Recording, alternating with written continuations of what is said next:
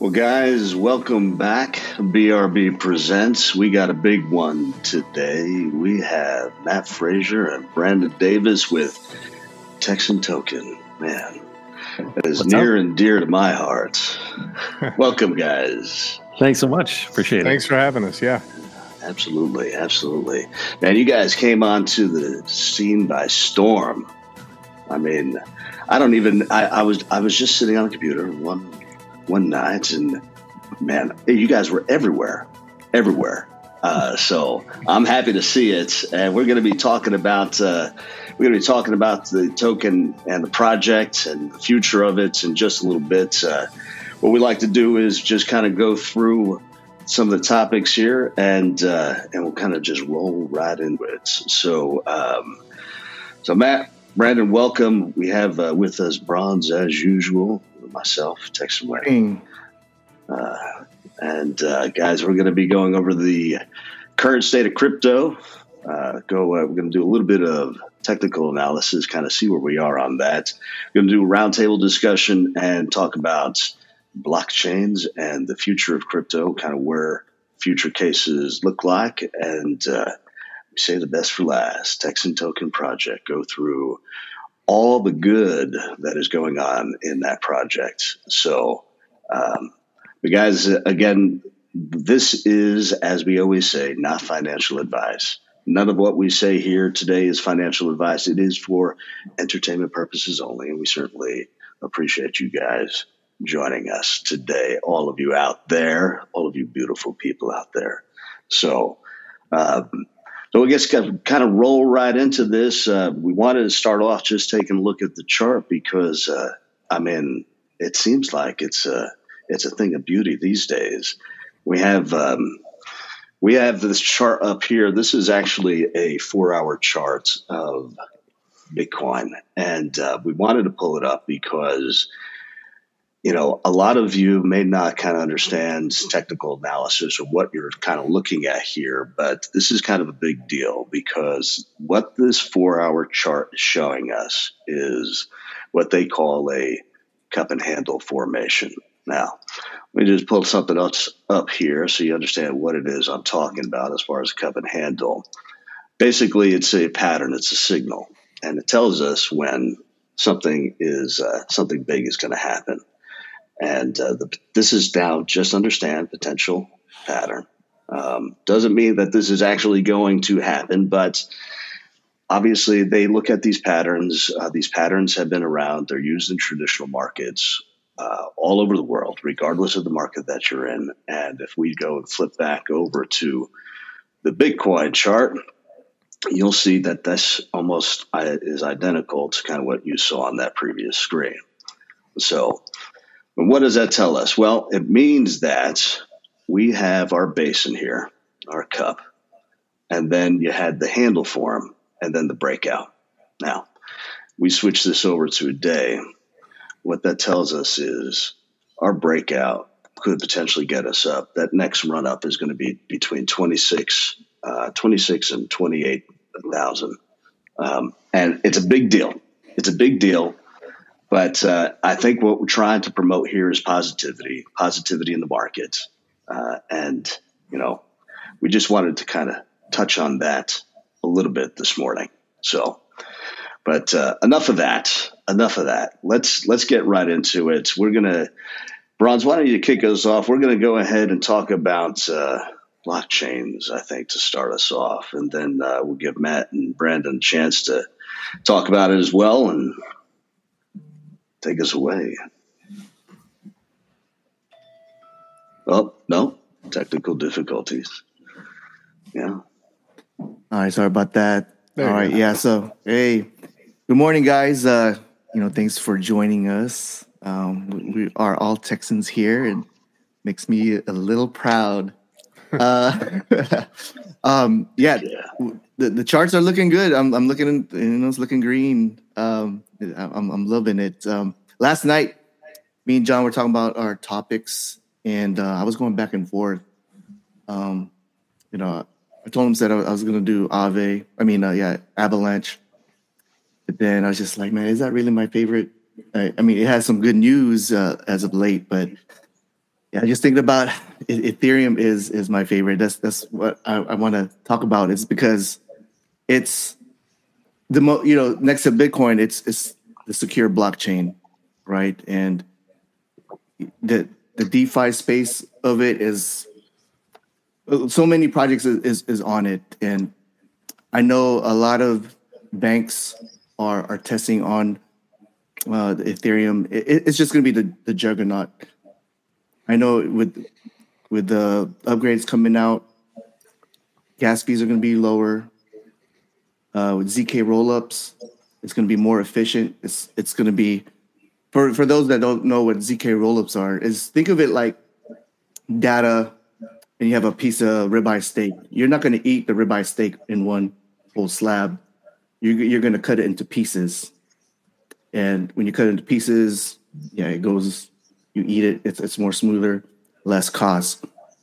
So on top of that, you're gonna have all these layer twos that's it's you know like Matic that's gonna be on it. That's it's gonna be even more faster. Vitalik says that we're gonna for Ethereum to really succeed, we're gonna have these layer twos running on it, and it's gonna scale everything up. So yeah, that's Ethereum is the king right now. It, yeah, I don't see anything else. You have these, uh, you know, like Solana and Avalanche, but they, they still have their issues on on there. So I'm not I'm not solely you know I have a little bit of bag in each one of them, but Ethereum is is going to be the future. It's going to be leading to the next decade. Yeah, yeah. You had mentioned um, you mentioned banks, and it's I think it's not just banks, right? It's it's financial institutions that have been testing it as well. You have uh, uh, Visa, Mastercard, they've been they've been testing it for years now. Uh, so it it definitely seems to be the future. And when you talk about regulations and everything like that, just recently, the U.S. had said that they have authority over it. So if there is any type of laws or potential breaks, they are tying it all in. So it seems to me like there's a future, you know that I'm an ETH head, but uh, you know there are plenty of chains out there plenty of chains out there. Matt, what do you think? What's uh, your thoughts on that? Yeah, I mean, you know, one of the things we've been doing, um, Brandon and I have been, you know, building channels on on YouTube around the Pulse Chain uh, ecosystem, and of course, that's a that's a fork of Ethereum. And so, when it comes to chains, I mean, we've been, you know, I've been focused on um, a community and building community, and that community has been on Ethereum. And you know, we've anticipated for the last 14 months the forking of uh, Ethereum, and now obviously Ethereum two with the Pulse chain. And you know, the really exciting thing that got me even involved in streaming is the fact that the entire system state was going to be copied over. So all of the tokens that you have on Ethereum are going to be on the Pulse chain, and you just change, you know, RPC settings, and you've got your tokens. So pretty exciting thing that Richard Heart's doing, and so that's been the focus of, I mean, the last year of my life. Yeah, yeah I think. Uh, oh, go ahead, please, please, please. No, no, it's all yours. Floor is yours, sir. Oh, yeah, it's it's interesting um, because what what we're seeing here, in a way, is people in the crypto space identifying a, a problem and creating a solution to kind of work together synergistically. So, so what do I mean by that? Well, we know that Ethereum does have some bottlenecks, and we do know that the Ethereum Foundation and the developers and Vitalik are working to fix these sorts of things. So, in the meantime, you know that could be a long process. We could be a couple years out, we could be five years out to getting where we really want to go there. So one of the neat things is when you have, for example, gas fees in a in a bull market, gas fees are absolutely outrageous with Ethereum. So what's one way to fix that problem? Well, if you can't upgrade the software, the next best thing is to scale horizontally and create another place for be able to people to be able to transact to possibly decrease uh, Ethereum fees and make it beneficial for not only people that that Matt said pulse chain people, but also Ethereum people. Um, so what you're going to see, I think, as we move forward, is that horizontal scaling uh, basically creating a bigger warehouse and a bigger opportunity and a better opportunity to build out infrastructure for the crypto space. Yeah.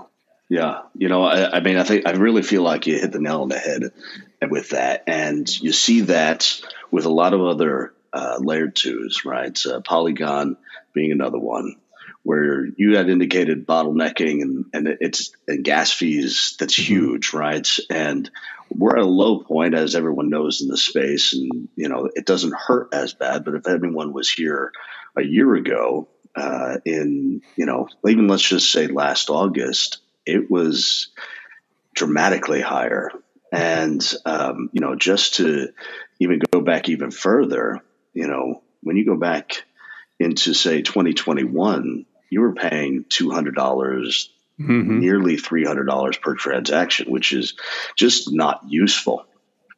Um, so, especially when you're dealing with asset classes, so you just can't transact. And you know, Polygon, for example, when you take a look at it and take a look at Pulse, it's cheaper, it's fast, it's fast.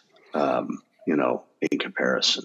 So, but well, you know, I think that's, I think we talked about forking as well, and you do see a lot of the forks going out there, right? Another example for that is Binance. Now, I'm not a fan of Binance, uh, but uh, they are cheap. Um, they are more efficient, in, in the but I wonder what the use cases really are in that space. They do have very similar structure to Ethereum, and uh, you know, it's just well, Bronze knows how I feel about it, and I want to keep it positive. So we're going to just move right along.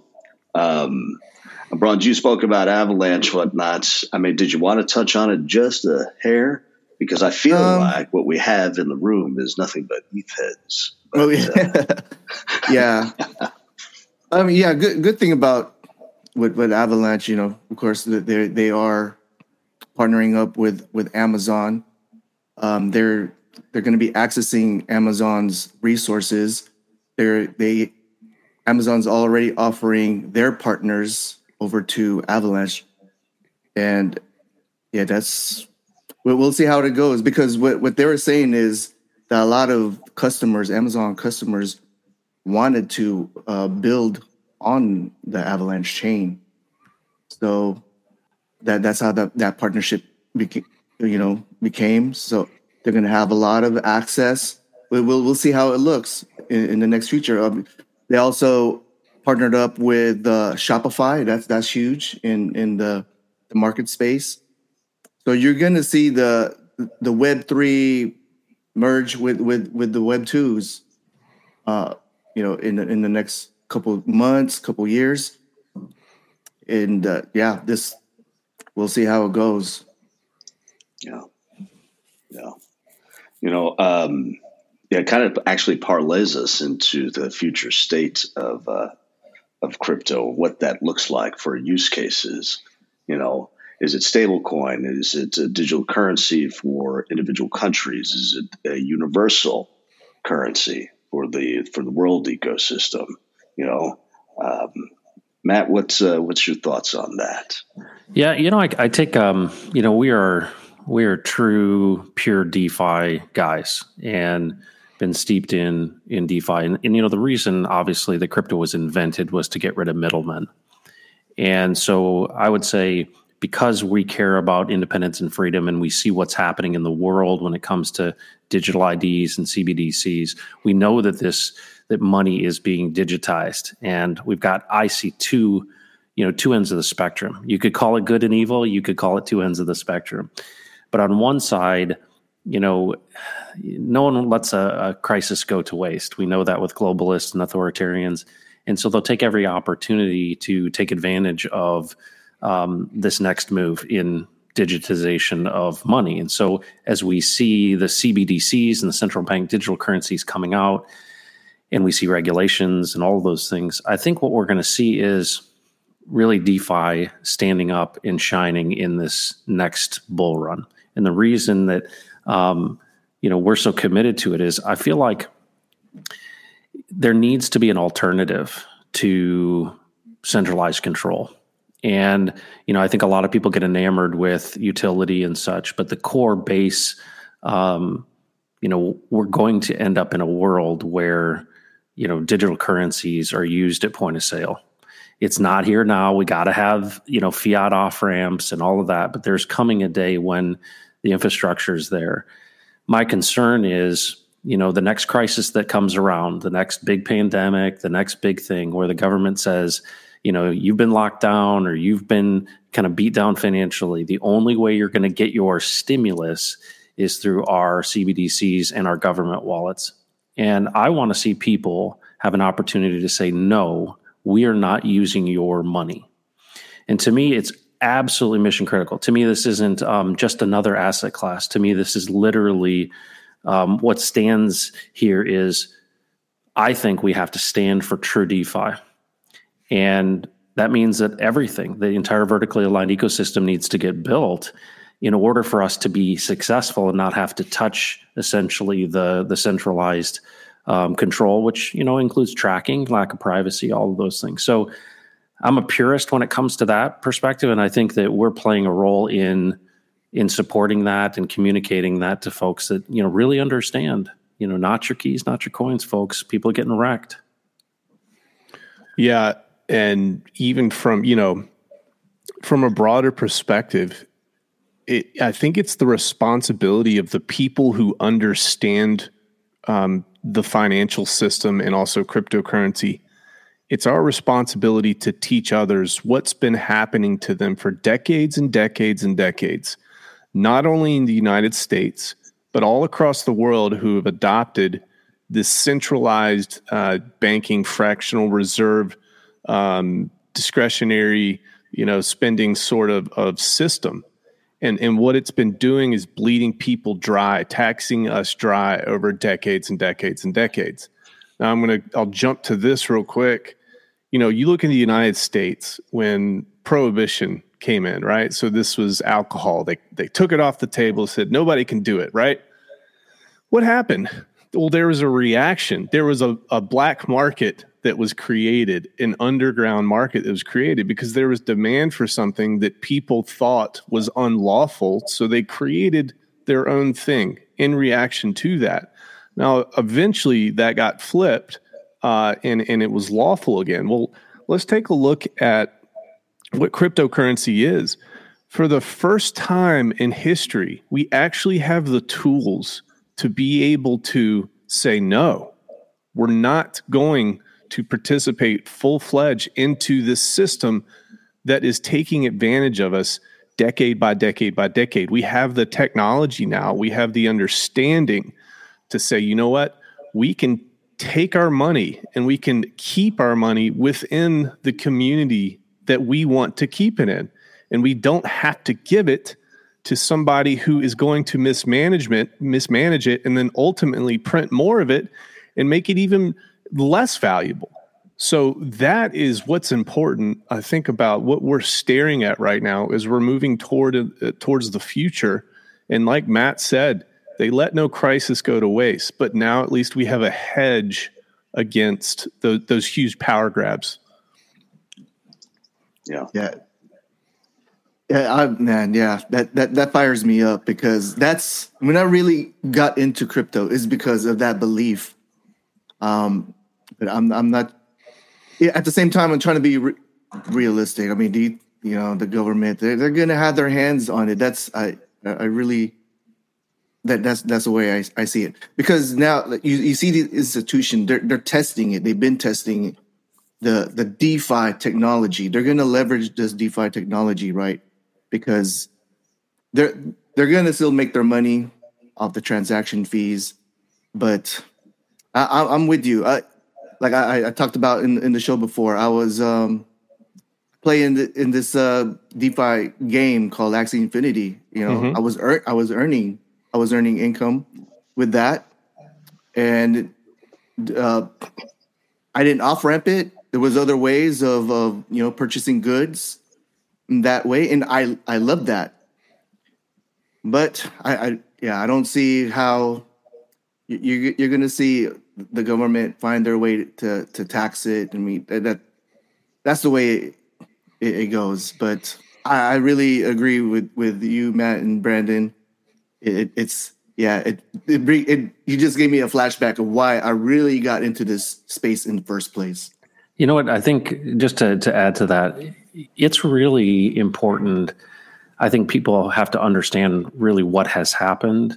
And I agree with you. I think the general sense of people is that, you know what, there's just no getting away from the government, right? They're, they're just always going to have their hands in things and they're always going to, you know, find a way. And, you know, I challenge that thinking in this respect. You know, when you when you look at um, true DeFi, when you look at, I mean, look at Bitcoin in and of itself before all hash power became centralized again, is this idea that why did Satoshi write the white paper? Why was there this thing called digital anarchy in 1988? Is that there was this opportunity to truly put things in the hands of essentially a truly decentralized system. And one of the things that really I'm enamored with is this idea of finished products with no admin keys. Okay, so if you think about this, you know, what are the components of having true digital freedom, at least financially? In the past, you know, you would win a war and you'd kill the people, you'd take the gold, and you'd rewrite the rules in your favor. Well, that's how power has worked in the past. This is the first time in human history where financial power and political power are being separated. And so this is such a threat to the systems because we're so used to, well, I've got the guns and I've got the power and I've got the money. Therefore, you're going to do what I ask you to do. This is actually really unique because when you think about code as law, and if it's truly decentralized, meaning thousands and thousands of nodes, it's not on a public cloud like Amazon that they can turn off. You have internet connectivity potentially through Starlink or something like that. You have the ability to get onto the system. There's no admin keys, there's no centralized authority, and you truly have the components of a vertically aligned ecosystem, which includes a layer one, which includes obviously all of the you know tokens and stores of value.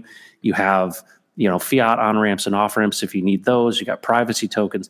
If you had something that truly was decentralized, there's nothing that the government can do about that unless they you know want to play whack-a-mole for the next hundred years now, you can hit people on the head, but this is Pandora's box has been opened. And I think that there's a lot of people out there, you know, they think that crypto is FTX. They think it's Celsius. They think it's Voyager and Gemini. It's not. DeFi is where people finish things. They put it out there because, you know, people that have been centralized have proven to be untrustworthy. And so when you see actual DeFi projects, and I don't mean you know, DeFi generically. I mean actual finished, no admin key projects where even founders can't touch them. You have to make a decision personally. Am I going to engage with this immutable contract or not? Does it do what it says it's going to do? And then I separate it from the technology and I go, hold on a second. Well, what is fiat? It's by decree. It's people saying this is value because value is perceived between parties. So if we can get enough people to say this is value, which happened with Bitcoin in the beginning. This is value. It took a long time, but it hit 69,000. It's freedom because it separates it from political power. And to me, the, the future, that's why this is so consequential. And it's less to me now about technology, now that we have these components, than it is about community. Because what do people want? When you feel like you're locked down and controlled by a centralized party, you don't have any hope you're living in fear, you're off balance, you don't know what is true and what's not. And what we do is we restore that hope with saying, hold on a second, we have an equal footing with, you know, guys at Wall Street that daddy was a hedge fund manager. No, no, we're all at the equal footing with DeFi. No one is favorites. You put your value in, it the contract does what the contract does. And I think that understanding that and then saying, hold on, to me, this is ultimately the opportunities to free people from bondage, but they don't even know that they're in bondage. They don't know that they're consumer slaves. They don't realize that debt has kept them in these positions. And to me, you know, this is a vehicle for that. And so, you know, the tech's great, tech is important, but to me, if we don't defend a, a truly vertically aligned DeFi ecosystem, we're not going to have a shot. You're right; they're going to take over. Mm-hmm. And I love it when Matt eats his Wheaties in the morning because this is the result. this is the result. Yeah, I am fired up. yeah. Well, it's Absolutely. true, and it resonates as true. And you know, I'm just a messenger of it because I've said this before. We can't touch our contract; it's done. I mean, we can add things to it, we could do things, but it's done, and that's power. It's so much power because it's so against what everybody else is building. Everybody else is building things. They're like, "Hey, look at look what we'll do in five years. Trust me." Mm-hmm. Yeah. We have no roadmap. We don't need a roadmap.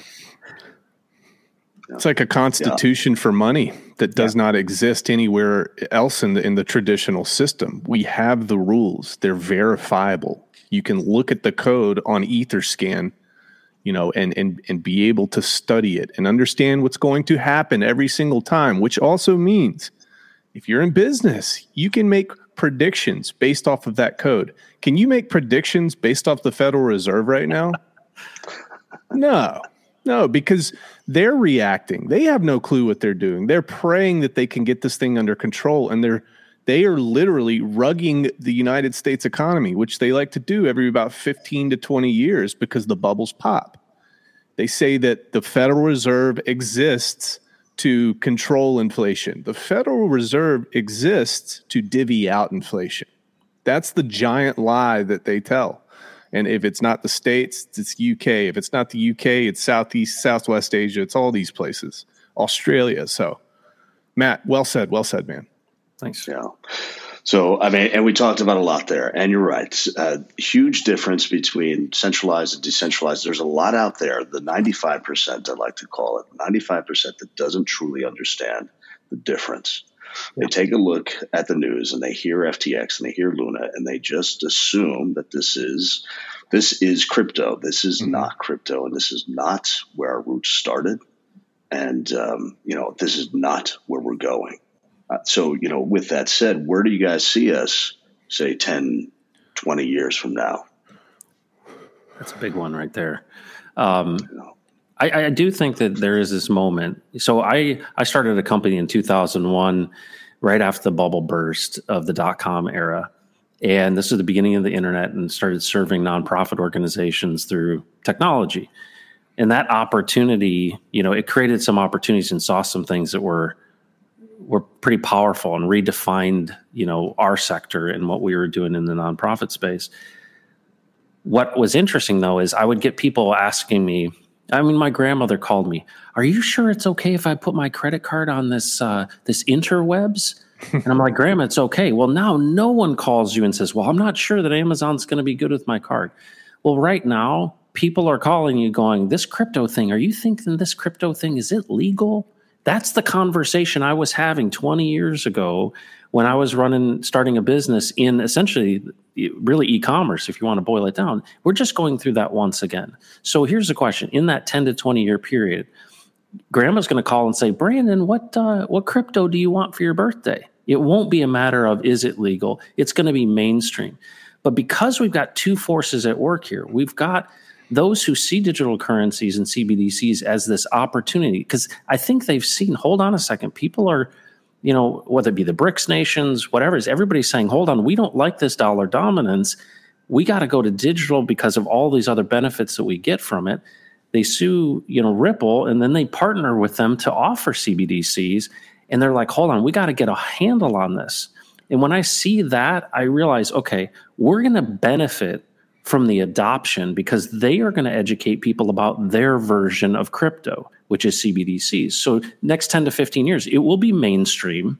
You will go get a Coca Cola or a Dr. Pepper at the corner store, and you will auto convert whatever value you've got into USDC or whatever the, the government's centralized stablecoin is. And we won't have to have fiat on and off. The problem with that is they're going to do everything they can to keep you from using your money. And what I love about DeFi, which really is an extension of kind of open source software, is that I've said it before Pandora's box is open. And to me, the future is going to be wow, this stuff that we built way back in 2022 and 2023 is actual real value because people essentially contributed their private property, which was a proxy for their labor, in the course of you know fiat into crypto, and put it and staked it and created an economic engine, and that economic engine has to be considered in this new framework. And you know whether you know if you remember these back in the day, healthcare went digital, and during healthcare you saw you used to carry around a card and you do separate transactions for your prescriptions. And they would literally do the carbon on your your card and there was a separate digital framework for prescriptions. That's obviously been unified now but i think what you're going to end up seeing is you're going to see two ter- terminals at point of sale. You're going to see the government cbdc side and then you're going to see this alternative or mastercard and visa that wants to be the middleman is going to enable DeFi or other protocols because they're so popular. Like you might pay with Dogecoin or you might pay with Shiba Inu, and they're going to have to include those from Ethereum. And I think we get swept up into that so that you can use a Texan token or you can use Hex or you can use something else. But at the end of the day, that's the future that I see. That this all becomes mainstream, but but it's not, you know, it's not without its pitfalls. Yeah, and you know, Matt, you, you said something that's you said something that's that's really important here, and we got to realize that banks and and middlemen, their entire business depends on you and I spending money through them. Um, their tentacles in our bank account or servicing uh, our money for us. So when you think about it that way, you must understand that they're, like you said, they're going to try everything possible to keep the crypto revolution in such a structure that mimics traditional finance prior to 2008 when and when Satoshi's white papers came out. Now, you know, what is the what's the issue with that? The issue with that is it is very closely tied to inflation. That's why you see stocks pump, that's why you see crypto pump all at the same time if you go and you read something like End the Fed uh, from Ron Paul, or you go back to the Austrian economists back in the 40s and, and 50s, they called everything that was happening was going to happen. They called it 60 years ago because they saw what this was going to turn into. Cryptocurrency now is going to give us a way to get away from those bubbles, have su- sustained growth, things of that nature the the official word from Janet Yellen, the official word from Jerome Powell, and officials who are in the Treasury, they say that we're very afraid that connecting cryptocurrency to the traditional finance system is going to cause catastrophic effects. And then I would flip it back on them and say, well, how do you explain the catastrophic effects that we've already been feeling for the past 80 years? How do you explain those? How you, they say, "Oh, look at all the people who lost so much money, their life savings, and and they're jumping off bridges," which is horrible. But then you say, "Okay, well, what about all the bubbles that popped in the past? Did you ever say that about yourself? Is that right? No, it's not right." So we're, we're now living in a time where we are awake. We are seeing things. We're able to share information, and we're able to learn from each other, and we can apply that and we can tell other people how they're being taken advantage of and we can also pool our funds together keep our financial energy in one place and, and again use it use it as a hedge. Yeah yeah, I mean, you talk about the governments of the world and how they had the control, and you know, this is the opportunity to kind of take a little bit of that back, right? Yes, and get it back into into our power, the power of the people. And I, you, you wonder if they're even going. I feel like this is going to be an uphill fight for us. This is going yes. to be a struggle for us. Uh, but it's about education. It's about making sure that that the 95% understand what it is that we're about. And, you know, I, I want to take a moment, and I, we typically kind of don't do this. We, I, have a video that you have out there. It's just, a, it's talking about your token. It's, it's just a minute long. I just want to put it out there, right? Because I just want to make sure that people understand that, you know, this we're, we're about uh, bringing everyone in. This is this is a gift for everyone, right? And this is what Texan Token is is truly about. So let me just pull this up here, um, and uh, just so that folks have a better understanding of where you guys are coming from.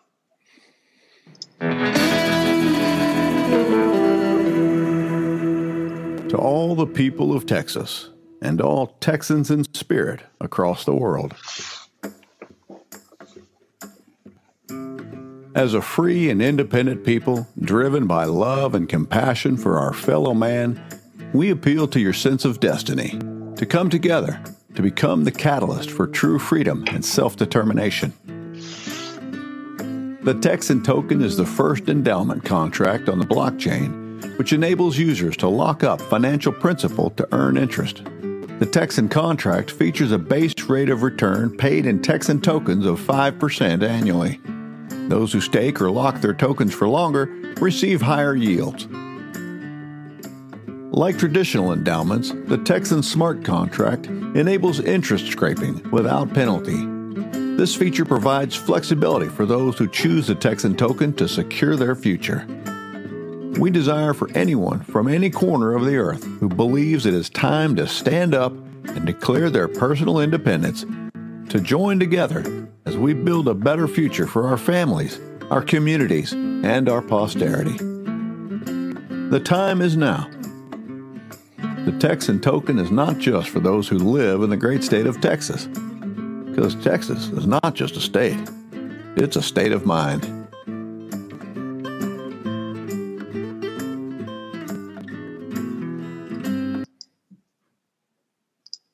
Love it. Man, I love that. Man, powerful, powerful. Yeah. You know, I, I, saw that the other day, and uh, I knew it. I knew it that you guys had something very special, and uh, you know, this is this actually may be a good time to parlay into talking more about your ecosystem and what you have to offer. You you talked about no admin keys and the immutable contract that you have in place. And I think that there's a lot out there that still, even in our space, don't truly understand mm-hmm. what that means. And, you know, the fact that it is truly is decentralized, that there is no control, that you cannot make that printer go burr, as the kids say, you know, I just, I wonder what does, what does Texan token bring to the world? What does that look like? What do you guys have planned for us? Give us, yeah. give us more. I want to. I want to. So I'm going to ask Matt some questions to kind of help uh, illustrate what what this is. And Matt, I think the first thing that we get the most is some people have no clue what immutable means. Some people have no clue what administrative keys are.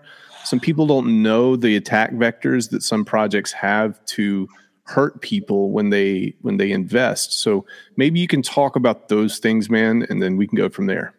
Yeah, yeah, no, that's that's super helpful. I want to give you a, a, bit of background too, because the origin of the Texan token is to mimic an existing financial product. Okay, so we call it the first endowment contract on the blockchain, and of course, you know we're borrowing from a concept that has been in the nonprofit space for a long time. And so my background is in nonprofit fundraising. And so for the past 22 years, I've worked with all kinds of organizations.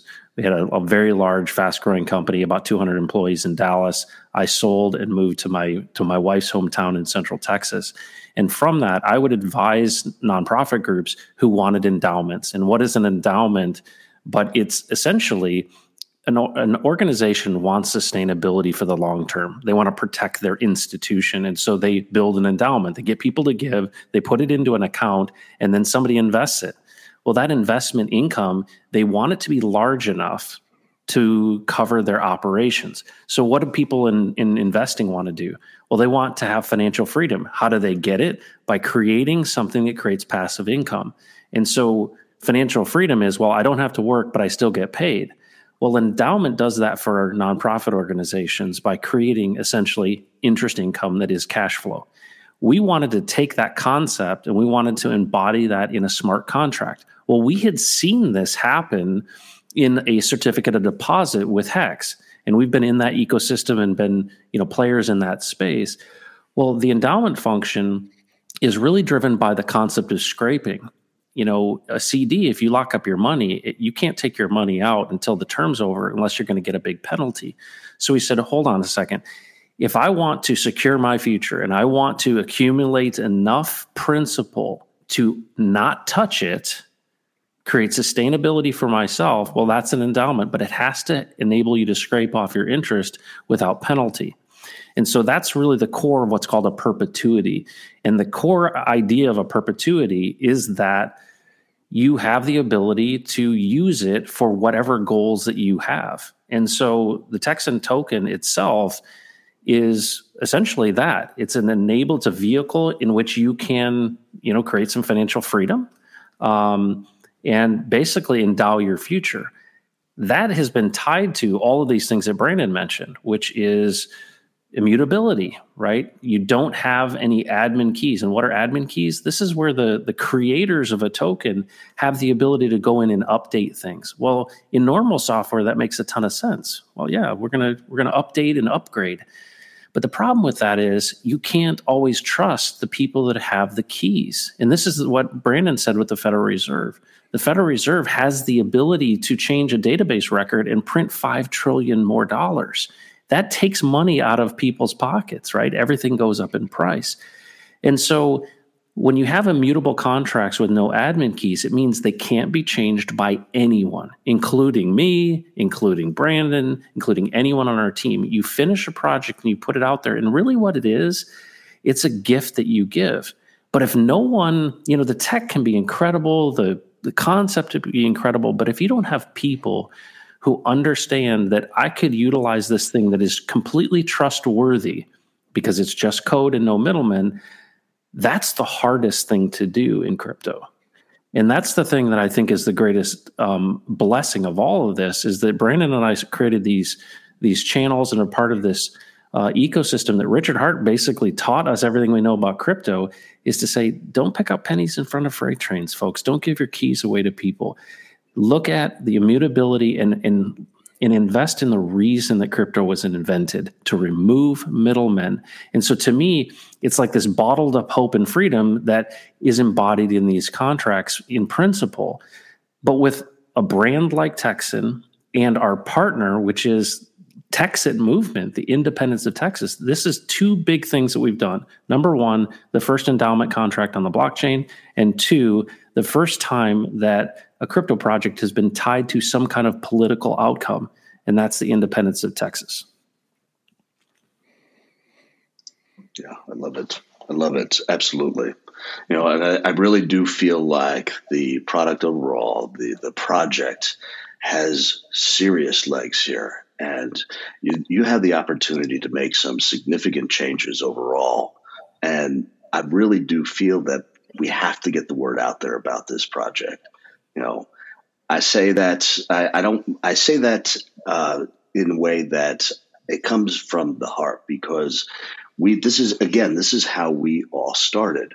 Yeah. What I don't see in our space is projects like yours, where you have the, the no admin keys, where they can go ahead and continue to make changes and reduce or add taxes. Um, you know, it's it's ugly out there, and we need to move away from the centralized components.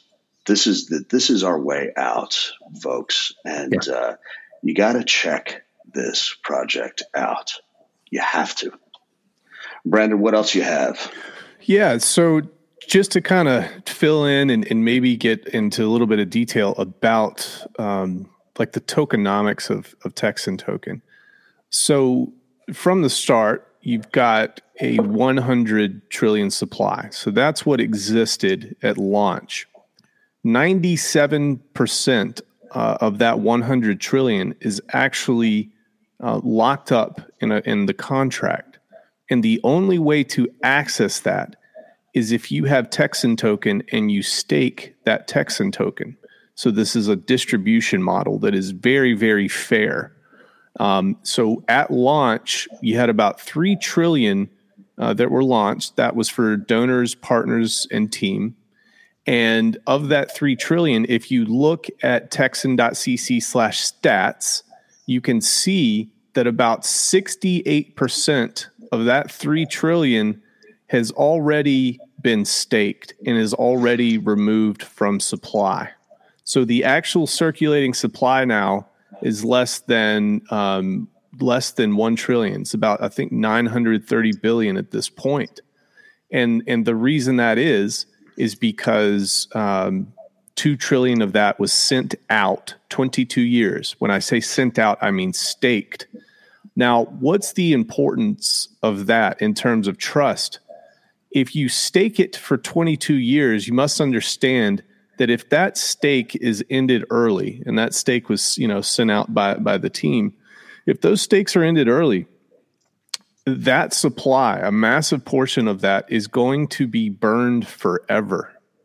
Okay, so in terms of negative price appreciation, you you wouldn't really see that at all. Uh, we are deflationary by means of if you do stake. Matt had mentioned CDs. You get some pretty hefty penalties if you end early in traditional finance. It's going to be the same thing with this. If you do stake and end early, instead of redistributing that supply, it's burned forever and it goes away forever. That's why when you go to that stats page right now, you're going to see that we have less than 100 trillion. It's because somebody actually ended stake early and all of that um, got burned. So we are officially deflationary at this point.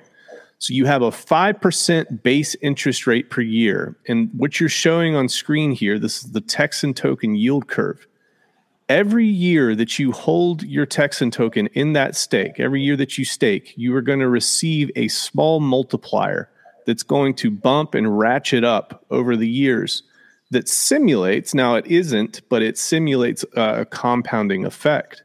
So, year one, you're going to have 5%. If you hold the next year, you're going to get 6% because that small multiplier kicked in. Year three, you'll have 8%, 4, 11, 5, 15 now, one of the big questions that that we have here is is it 5% for year 1 and then 5 plus 1 for year 2, so 6% total? No, it's actually 11% that you would have for year 2 because you add the first year and the second year together, so on and so forth. Uh, it's it's upwards of over 1800 um, I guess 1800% over the entire lifetime of a 22 year stake. The next question that people ask is why the heck would I stake something for 22 years? That just seems crazy. Well, guess what? We have built in the ability for you to be able to scrape all of your accumulated interest without penalty and keep your principal I- intact. That is absolutely amazing for people who, who might be afraid of doing that. Now, imagine if you created multiple stakes you could even create what's called a, a, a scraping ladder. Every single year, maybe you have 10, 10 stakes out. Every single year, you scrape one scrape uh, stake, and then the next year you scrape another one. The next year you scrape another one, and you have that that passive income. But what's neat is every year that you're scraping, you're actually getting a higher interest rate because that stake that you created is one year older than the previous one that you scraped. So you, so you kind of get that uh, financial energy flowing through the years there, and also just you know if we think logically about what that can do for positive price appreciation when the principle is in the contract and people are scraping that's i think that that's a, a very big positive um, positive externality i guess you could say well and it's a it's what we call a pump of metal right so yeah. if you if you think about it cryptocurrency, in my opinion, you know, once you get past the tech, it's about community and adoption. And adoption's all about psychology, right? So if you're thinking about what is the psychology of people, the hardest thing to get people to do is to delay their gratification. Everybody wants something now. And so the beauty of, of this and in the community that we have, we got about 24,000 holders currently. And to have about 25 to 2,600 already staked within 15 days. So we've been live for 15 days. There's about 2,600 stakers already, and the average is 12 and a half years. Why? Because people recognize the fact that if I can, without penalty, scrape, I can basically create this passive income, or I can have essentially some benefit that that ultimately can kind of secure my future when it comes to passive income. The thing, though, that I think is incredible is, you know, any other meme coin that's out there, it's basically riding on the wind of sentiment. What we've noticed with contracts that are, that are like this is that when things are hard, it, it reduces the volatility. And if you think about it, people are willing to take 95% of their value of their their private property and to submit it into an immutable contract for the benefits of 5% annually and up. What that says to me is people understand. They look at Bitcoin and they say, wow, it went from pennies to 69,000. I saw Ethereum, it went from pennies to 4,000. You know, we've seen these cycles and everything. This is the first time in human history where people are like, hold on a second. This could be this could be life changing. And I think we got one more bull run of life changing opportunity with that, you get the volatility of it. But if you can get people to come together in a community and pool essentially 95% of their principal and say, I'm not touching this, you create economic energy and it's a flywheel. I consider it to be like a golden goose because, you know, it's one thing to have this this yield or this interest. It's another thing to see the type of price appreciation that can happen. You know, one of the inspirations is Richard Heart's um, token called Hex. It went up 10,000x in 623 days. It's like the only cryptocurrency that has done so well like that. Why? Because of this fundamental concept of staking in a trustless way. All kinds of other people gave away their keys into Celsius and got wrecked. You don't, or you're not giving your keys to anyone. You're holding them in a non-custodial wallet, and you're locking up your principal and what happens is when a group of people, and it doesn't even have to be that large of a group of people. You know, it's 150 to 200,000 people in Hex over the last three years, but a 10,000x of price appreciation in, you know, altcoin summer. And I'm going to tell you, I've met people that their lives, they went from driving a truck to like absolutely life changing opportunity and wealth. But it becomes from the psychology of the community coming together and saying, hold on, if we do this together, we unlock an abundance. And to me, you know, the tech is just a tool and the money ultimately is just a tool, but we have power together in community like we've never had it before. And to me, these tokenomics are what show people that they can have a shot or a future opportunity. You know, it's not financial advice. We we are software developers. We put the stuff out there. We can't touch it. We tell the story. But that's all cryptocurrency is, right? A, a shared fiction. And so when you can tie it to something of substance and you can show people a future, and we realize the more people that participate, hold on a second, we can win together. And we don't, we're not contingent upon the Federal Reserve. We're not contingent upon trusting some founders with some admin keys. And so we, we believe that this is the structure by which people can secure their future. And heck, in the process, they might just birth a new nation. Love it, man. Wow. And yeah, guys, check this out too. This is important. This is mm-hmm. going to show you the strength of, of what we're dealing with.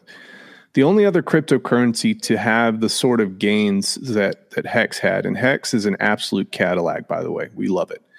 The only other cryptocurrency is SHIB. Okay, SHIB went absolutely astronomical. That's the only one besides Hex. Now, when you look at SHIB, SHIB had upwards of, I think, almost 2 million to 3 million holders at its peak. Okay. And it, and it did uh, 10,000x or over.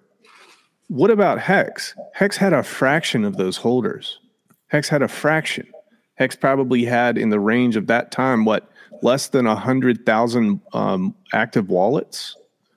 But because of the way that it was built, the, the way that it was structured, the time locking mechanism, that's what gives this thing the power okay and and you're going to see you're seeing the a very very similar effect with texan as well so i wanted to point that out i think that's important for your listeners to hear yeah in the future I, just want to mention one thing you know the future everybody wants to get institutions into crypto right and it's going to come in those next 10 you know years you mentioned but I think the thing that we're going to see, and, and, we're seeing this, you know, right now with some of the big banks like J.P. Morgan, is that there are teams of people in this next run who are looking for trustless yield because mm-hmm. they can't trust centralized parties. And so we hope that people will look out there and say, "All right, show me all the things in DeFi that are completely trustless yield."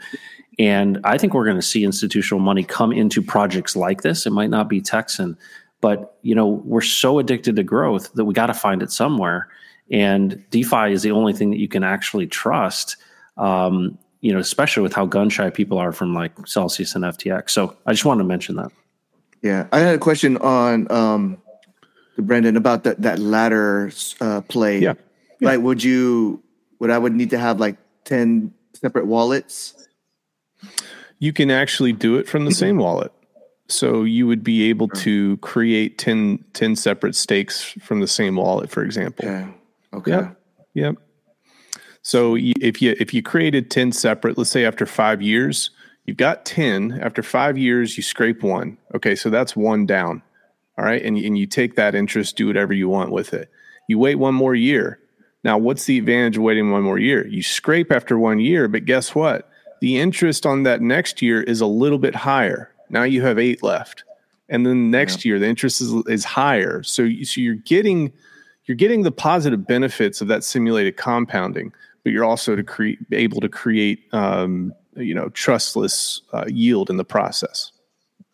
Yeah. And you know, um, I, I, wonder though. You had mentioned, you know, you know, your programmers. Um, obviously, you have a you have a very clear message out there as well. You have a, a strong understanding of the fundamentals, uh, and for those of those those that are out there that are not maybe doing their own research or kind of maybe they first off got to check it out texan.cc got to check out all the information that they have there but are you guys are you guys audited are you have you is the code audited yes we are uh, and so yes. so the number one audit firm is CertiK and they're not inexpensive. no, they're not. We've learned that. Yeah. And so, what was really neat about it is because we were waiting on the Pulse chain, our original intent was to launch on the Pulse chain. And you know, as we look at the reasons that we went out on Ethereum, and we'll get a copy on the Pulse chain, um, we actually got essentially two audits in one um, because we we did our first uh, security audit with them, and then because of the timing and waiting um, we changed one variable in the contract. And the cool thing about CertiK is they actually create a certification where they're always checking your code based on what you submitted. And so CertiK, unlike some other um, you know certifications or audit firms, is they're constantly checking everything. It has to match exactly what they've got in order to certify it continually. So you can always go back and see the CertiK certification. You can read that on our website.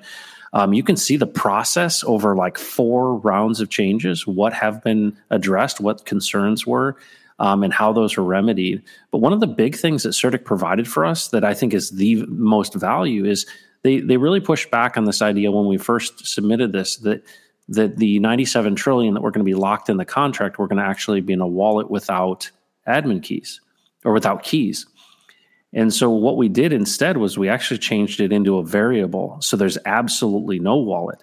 And so what's really cool about that is when when Brandon said that the the Texan token of the the the treasury, this 97 trillion that you actually can stake to get is actually locked in the contract. I mean, it cannot be touched by anyone because there's no wallet, there's no keys. And so that was a big that was a big benefit of working with CertiK is they had um, really good teams, but we ended up having uh, making those changes, and they did a full audit again. So, yeah, from a security standpoint, you know, we knew that we had to have these things set before we launched because you, we want to remove every possible issue ahead of time and release something that's finished that people can have confidence in.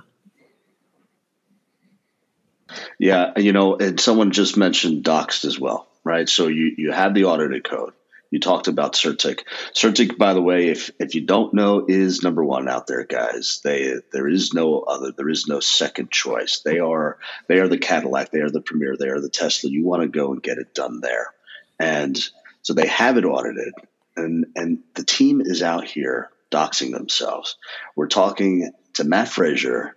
We're talking to Brandon Davis right? And mm-hmm. their names, their faces, their people, they're Texans, and they're here talking about the project. I mean, you, I don't know that there is a project out there that can, or any any community out there that can deny uh, what you guys are offering. I, I would I would say come on out here, throw down. Let's let's try to call these guys out because I don't know that you can.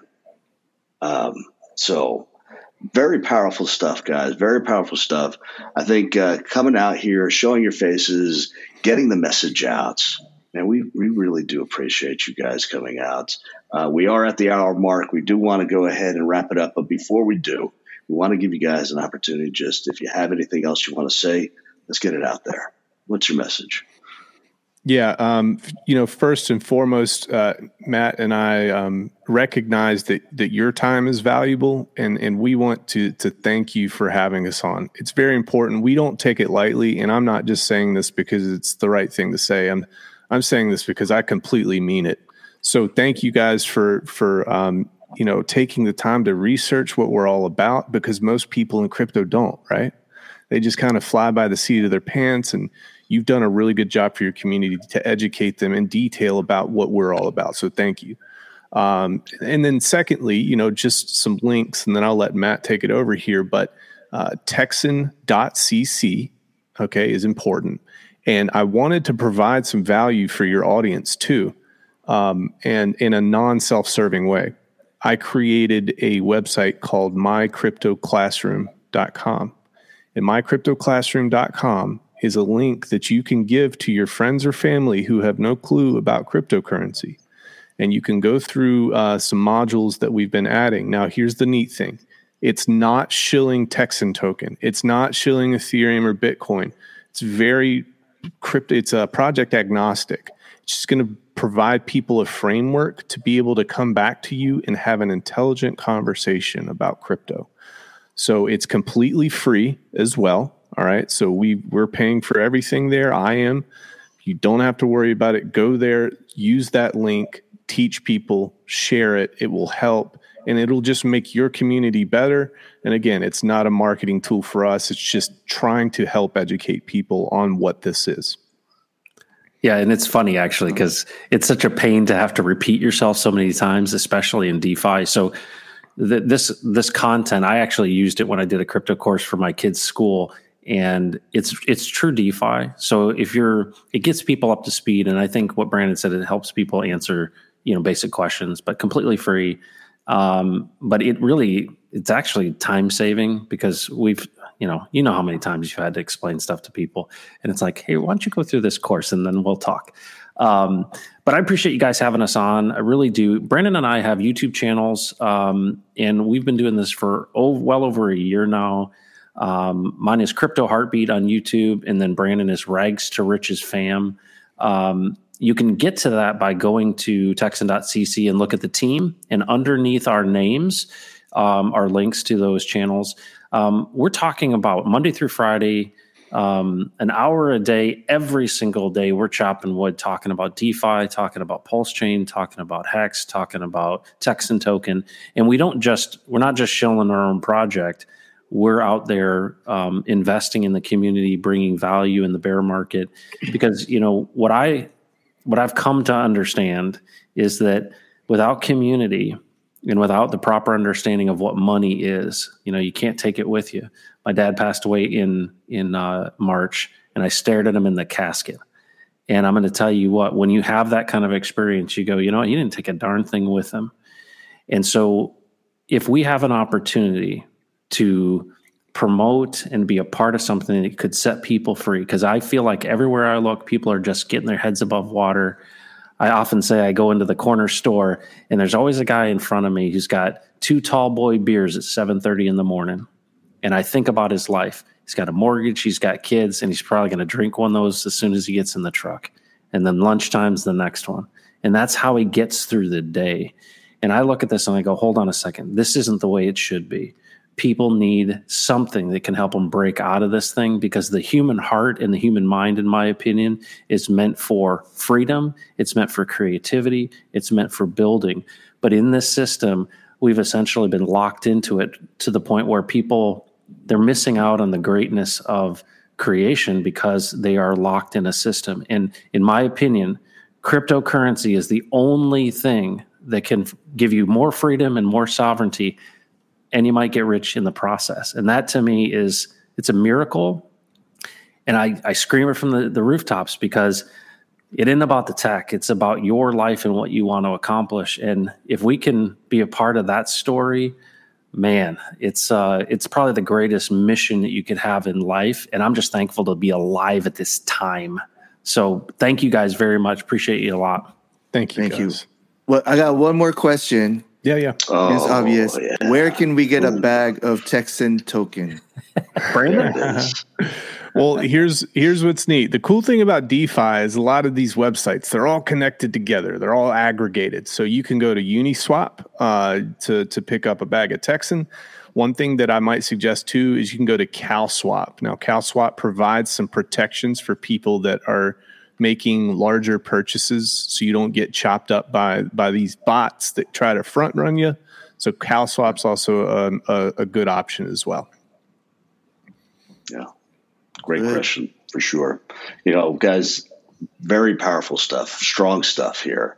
Uh, we we really do appreciate you guys coming out today. We we are stronger together. Uh, there's Yes. no question about it, and it's all about getting the word out there, educating the people. Got to check out their YouTube channels. Got to check out their Twitter account. Go to Texan.cc. Get out there, check them out, guys. I do want to mention this is not paid promotion here. Not at all. Um, we- we're doing this together because we believe in crypto. We believe in the future. We believe in the projects that are out there.